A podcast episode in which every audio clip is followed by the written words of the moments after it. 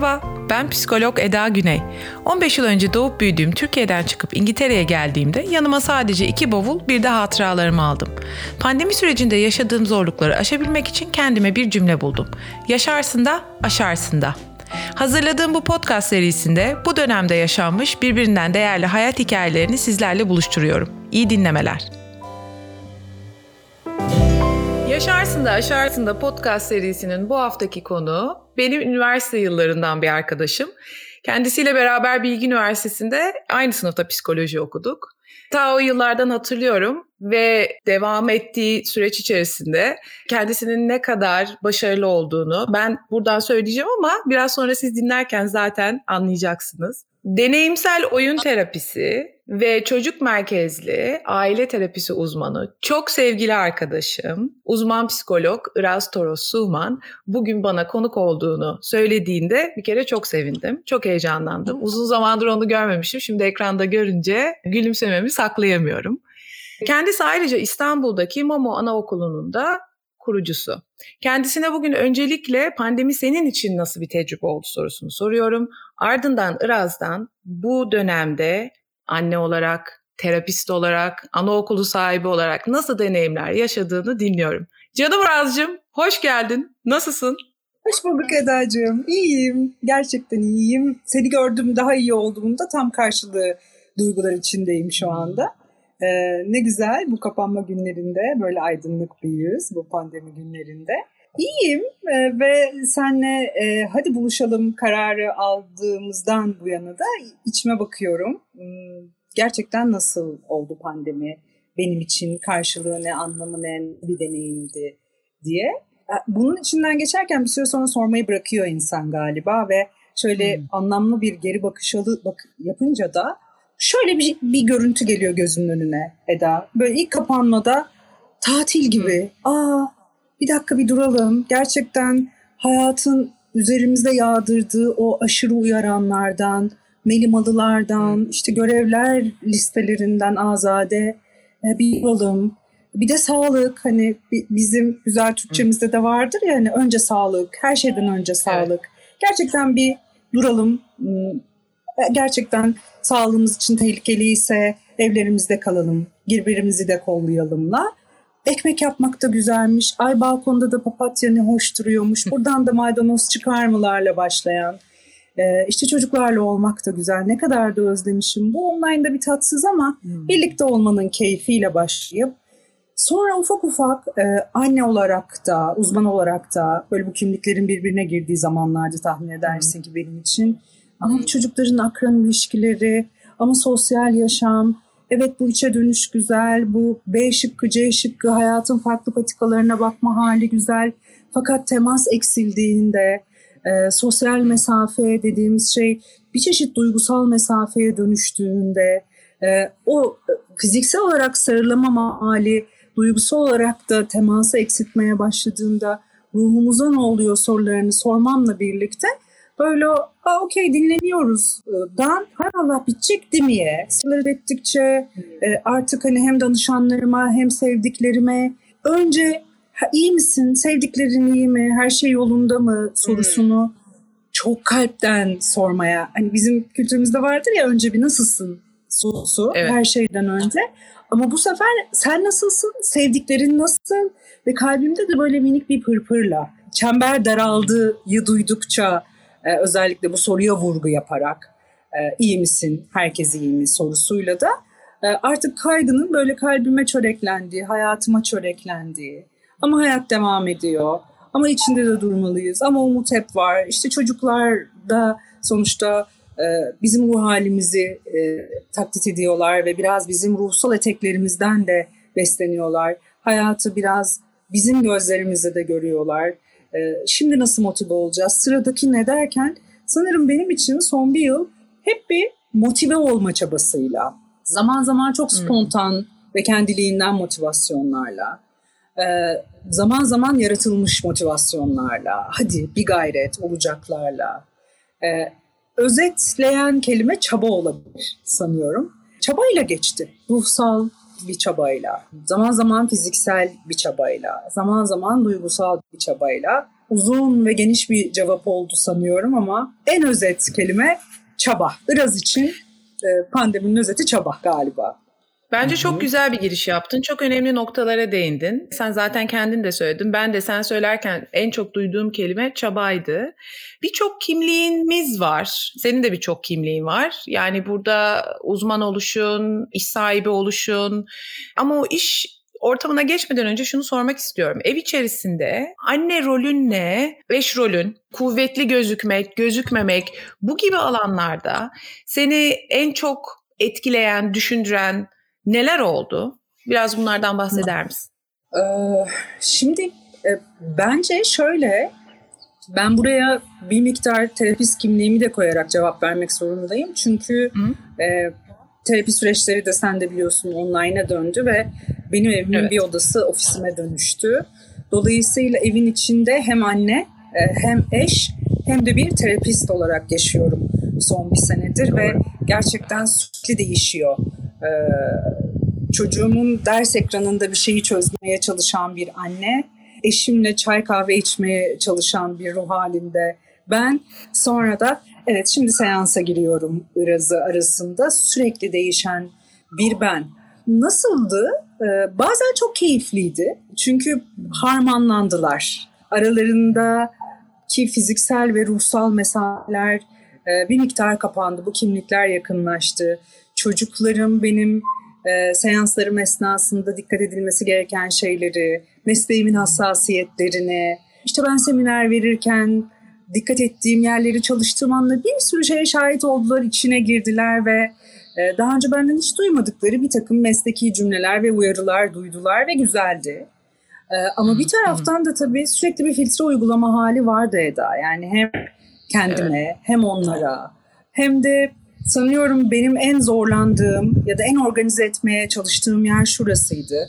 Az önce bahsettim ya bir yerden sonra Hı. aa tamam çok güzel yerini kaygıya bıraktı. İyi misin? Gerçekten iyi misine bıraktığı aşamada Hı.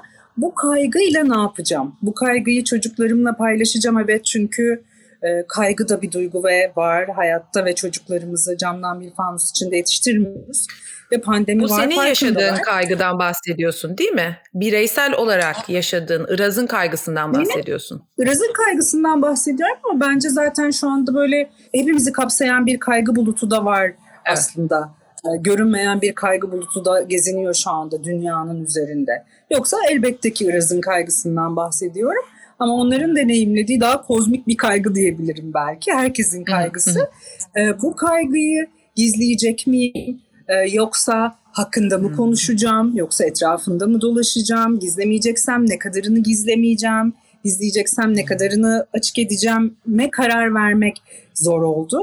Fakat bir süre sonra bu da böyle çabanın yanına koyabileceğim bir şey. Bir spontanlık ele geçirdi beni. Yani o gün neyse o, o gün zor bir günse şimdi bunun çocuklarım üzerinde etkisi ne oluru düşünmeksizin çünkü üç kimlik. Nereye kaçacağım? Yani neyi nereye koyacağım? Hangi çekmeceye neyi kilitleyeceğim? O gün kaygılı bir gün ve buyurun bugün kaygılı bir anne kaygılı bir eş kaygılı bir terapist var bu, bu evde.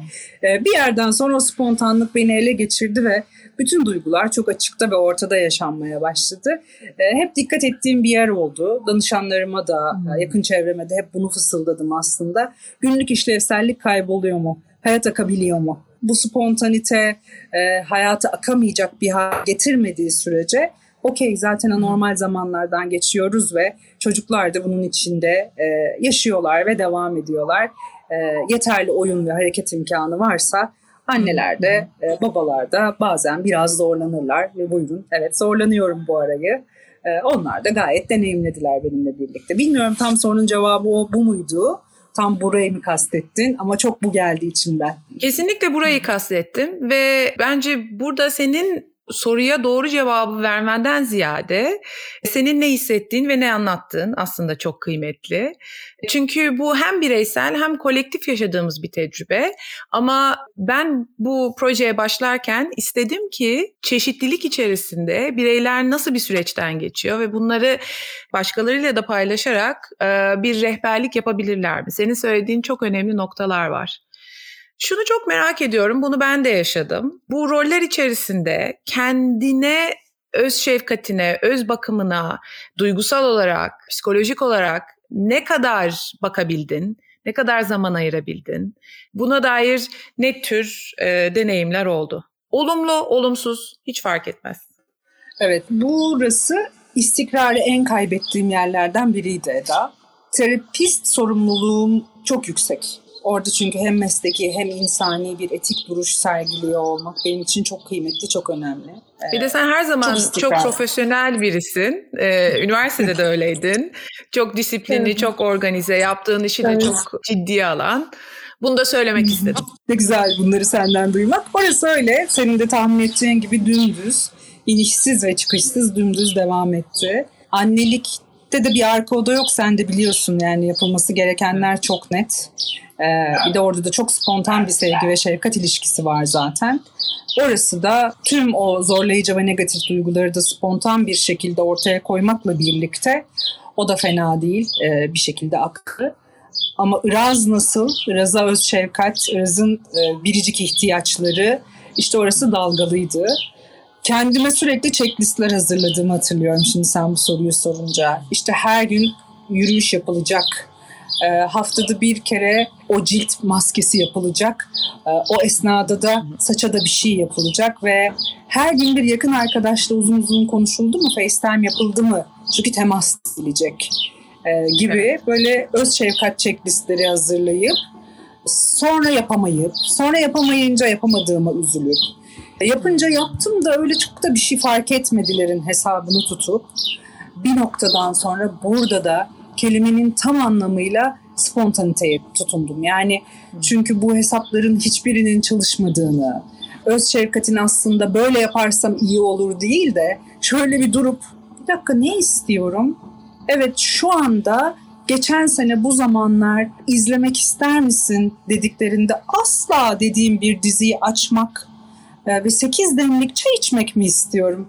Tam olarak onu yapıyorum demek olduğunu fark etmemle öyle bir rahatladım ki. Ve o noktadan sonra öz şefkat tarifimin değiştiğini kabul edip bütün checklistlerimi bir kenara koyup bunlar değil gerçekten kalbine sor orada ne var orası ne diyor dediğim andan itibaren kendimle aram biraz daha düzeldi. Gerçekten çünkü çok değişti Eda. İhtiyaçlarım değişti. Belki o gündelik e, koşturmaca ve melimalılar kendimle yakınlaşmak için ihtiyaç duyduklarımın derinliğini de etkiledi. Hayat o kadar derinleşti ve bir bakıma o kadar zorlaştı ve hızlandı ki bir taraftan çok yavaşlıyor gibi görünürken öz şefkat hmm. deneyimi biraz daha biraz daha hafifletici, biraz daha yüzeyde bir yerlere kaydı. En yakın arkadaşım diziler oldu. ve sanıyorum ee, yakın çevremden de bunu çok duyuyorum. Çok da tesadüf olmasa gerek. Hı hı. Ee, çok düşünmediğim, böyle bir kendimle kaldığım.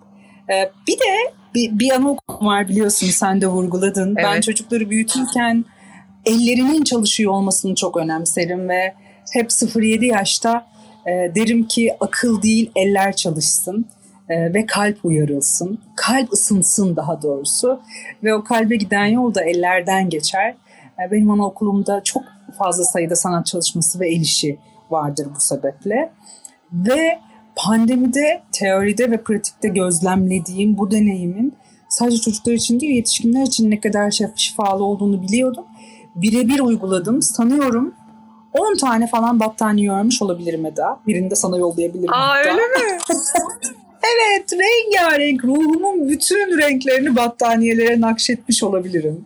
Ee, sürekli seansları bitirip çocuklara iyi geceler deyip böyle çık çık çık bir babaanne gibi e, kah ateşin başında, kah ekranın başında o bütün o renkleri ah, bu buna güzel, bu buna güzel diye diye. Bir de benim için bu çok şey, şifalıydı ve çok eşittir öz şefkat bir deneyimdi.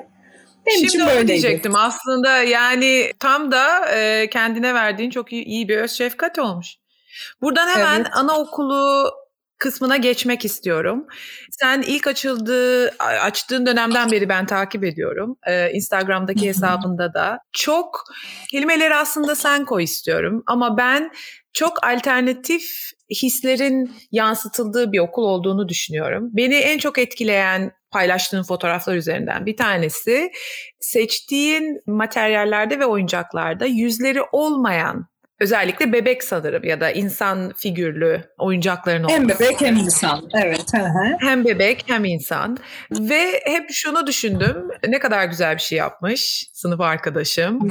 Ee, biraz bu su, anaokulu sürecini çok hafif anlatmanı ve özellikle pandemi döneminde öğretmen kadrosu, okul açık mıydı?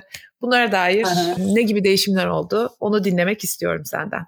Tamam. Ee, okul öncesi pek kapanmadı. Yani kapandı, açıldı, dalgalıydı. Ee, ama yani e, e, Türkiye'de en çok okula gidebilen çocuklar okul öncesi çocukları oldu diyebilirim özetle. Konuşulacak çok şey var ama hani en kısa cevap bu. Hı hı. Dolayısıyla öğretmenlerimiz de e, çocuklarımızla birlikteydiler bu süreçte.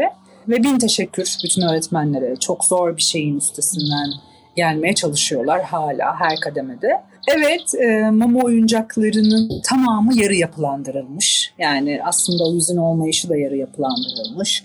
Ya da eline aldığın bir arabanın kırmızı beyaz bir itfaiye arabası olmaması ya da mavi beyaz bir polis arabası olmaması da yarı yapılandırılmış. Çünkü hayal gücüne yer bırakmak. Çünkü çocuğun onu bir gün ıı, polis arabası yapıp bir gün babasının arabası, bir gün annesinin bir şey yapabilmesi. Bebeğe baktığında bir gün mutluluğunu, bir gün hüznünü, bir gün öfkesini yansıtabilmesi e, çok kıymetli. Çünkü bunların hepsi var ve biz biz çok Burada çok deneyimsel bir şey duyuyorum. Yani çok terapetik, çok deneyimsel bir eğitim modeli duyuyorum. Evet. Bu arada bunları ben bulmadım Eda. E, Waldorf inspired, Waldorf esintili bir evet. biz.